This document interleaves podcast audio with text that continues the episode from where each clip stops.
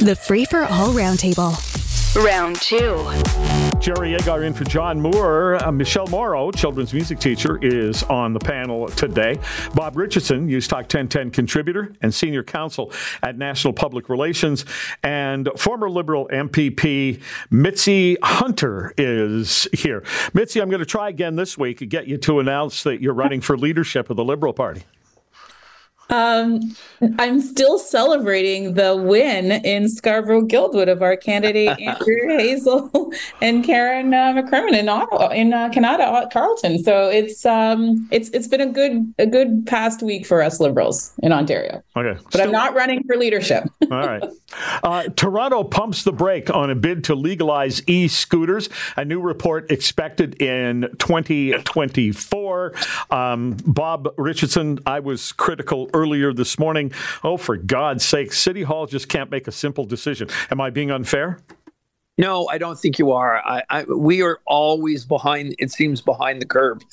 20 different cities across the country have e-scooters, pilot programs, etc., and we're still talking. I think we should get on with it. We should figure out what's best. Councillor Chris Moise raises a good point. It's a really affordable mode of transportation for a lot of people and younger people. And I just disagree with Councillor Cole, who I usually like, but it's just this just say no attitude to anything that's new in the city has got to end. We've got to join this century along with the rest of the country. Well, I hear a good point, Michelle, in what Bob says, and that is if you've got other jurisdictions that have gotten on the ball and handled this, then talk to them, figure out what to do, and get on with it. That shouldn't take a year. Agreed. And unfortunately, Toronto, I think, falls into this perpetual habit of it's always behind the eight ball. Just like Bob said, we are very slow to react and we're very slow to change. These have been in cities all around us. I live close to Oshawa. And they're in Oshawa. So there's other cities they could talk to without perhaps running a plan within Toronto or running the plan they already did and sticking with it or making a decision on what they already know. It just feels like we can't seem to make a decision. But one thing I do wish is that if they are illegal right now in Toronto, so let's actually crack down. And if they are illegal, then follow the rules. So I wish that it's like there are rules and then we don't follow them for fear that we might make a decision about something. Why is it, Mitzie Hunter, as a former elected official, that politicians so often seem more enamored of sitting around talking about something and then deciding to talk about it again 6 months or a year from now rather than just do it?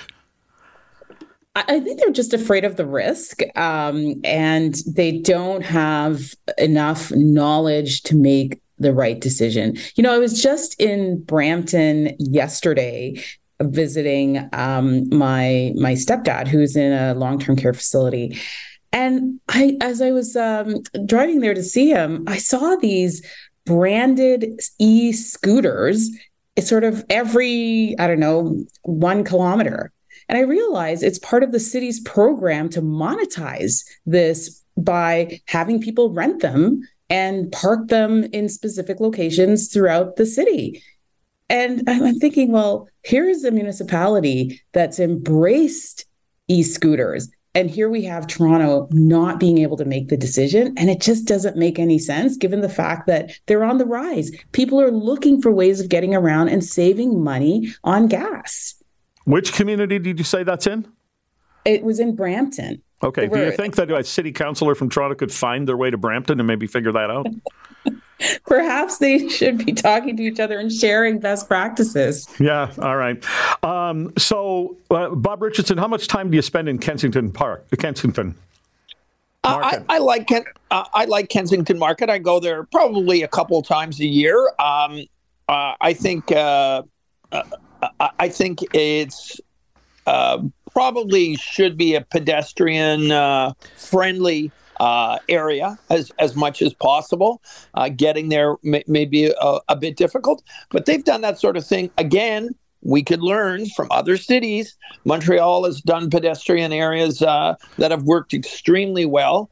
A lot of the complaints that are being brought up about Kensington, we can't change anything, were things that were brought up in Montreal, and it's worked out really well. So again, let's get on with it. They're into their third round of consultations on this. More talking. So less talking, more action. Let's get on with the game plan here. We are talking ourselves to death. All right. So what we're talking about here, Mitzie Hunter, is whether Kensington Market should just be a pedestrian area as opposed to the mix it is now of cars and pedestrians, and it's very crowded and hard to get around in there sometimes. But one of the arguments I heard this morning, Mitzie, was, yeah, but the people of Kensington Market don't actually want that change. It's people outside Kensington trying to force this on them. Well, but it is a destination, and we should be embracing that and helping the businesses and the residents who live there to see the value and the benefit of changing. You know, there are many, many cities. You go to Montreal, there are so many pedestrian areas that have been built up, invested in, and they're working. You know, what the residents and the businesses don't want is for changes to be made and then there's nothing done to animate the streets, to design it well. So I do believe that the city has to work with the local residents who live there and the businesses to show them how marvelous this can be, because, you know, everyone loves Kensington Market. It has great food and culture and it's interesting, and we should be doing more of it, not less of it. And not just reducing it to whether cars can drive through or not. Bob, are you and I the only ones old enough to remember King of Kensington? I certainly remember Al Waxman. In fact, his wife Sarah lives here in my building. All right. Michelle, do you know what we're talking about? And do you like the idea of more sort of pedestrian areas in a city? I do know Kensington very well. I have celiac disease, and there's a gluten-free bakery in there that I frequent when I'm in Toronto. But I am a visitor to Toronto, so I don't feel like whether it's easy for me or not to go should have an effect on it, which is one of the things is that they focused a lot on visitors who came to Kensington who believe that a pedestrian style would work best for them. But one thing I do think we are ignoring in the great conversation is that we are not a three-quarter summer town. We have heavy, heavy winters that seem to come earlier and seem to last longer. And I feel as though we should look at, perhaps if you want a pedestrian-only area, could we then make it optimal for cars in the winter? Because I know there's a lot of people who will not go out when it's really, really cold. They won't walk that extra 20 minutes to go somewhere, and some of these businesses might not survive. Okay. I was wondering if you knew who King of Kensington was. Oh, yes, I do know who that is. I'm so sorry. Okay. Yes, I've seen old clips of it. I am aware. Okay. Mitzie? Yes, of course. Oh, okay. First of all, I grew up in the 90s going jean shopping in Kensington and know all the players. All right. So here's another City Hall issue.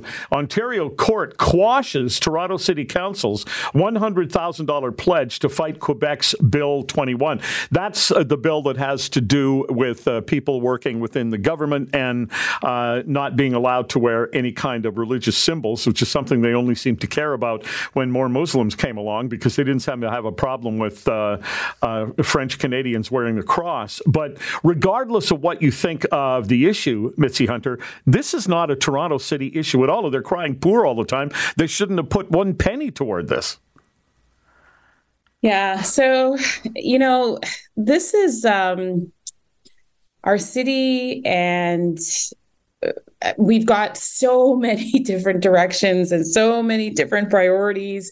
And I can understand the need to jump in and to try to, you know, show that that we're diverse and we're inclusive. It's part of our brand in our city. But I believe that from a legal perspective, like, we've got to stick to the areas that we have jurisdiction over, and this clearly isn't one. So, you know, we certainly denounce what's happening with Bill 21. It doesn't speak to our values, but maybe we should, you know, be sticking to what our jurisdictional authority is, and that's pretty much what this decision is saying. Yeah, Michelle, I would say to a councillor, don't virtue signal on my time and my dime on an issue that isn't your jurisdiction anyway. Yeah, it makes it really hard because you hear about this sort of bill and your hackles go up. You know that this is wrong and you know that this is being done perhaps not for the right reasons. Not that there's ever a reason to discriminate against someone, but there's nothing we can do. We are a different city council. We can stand up and say this is wrong. We can stand up and say this is not a bill that we would support. We can stand up and say this is not a bill we would put forward in our own council. But pledging money to help something that we can't actually help just is a big signal, and it falls into the hands of people who think that anyone who is a liberal is a virtual signer. All right, so Bob Richardson, it falls to you to support City Council here in this. Yeah, well, I'm grumpy towards City Council. It seems today. Look, the city needs to go on a mandate diet.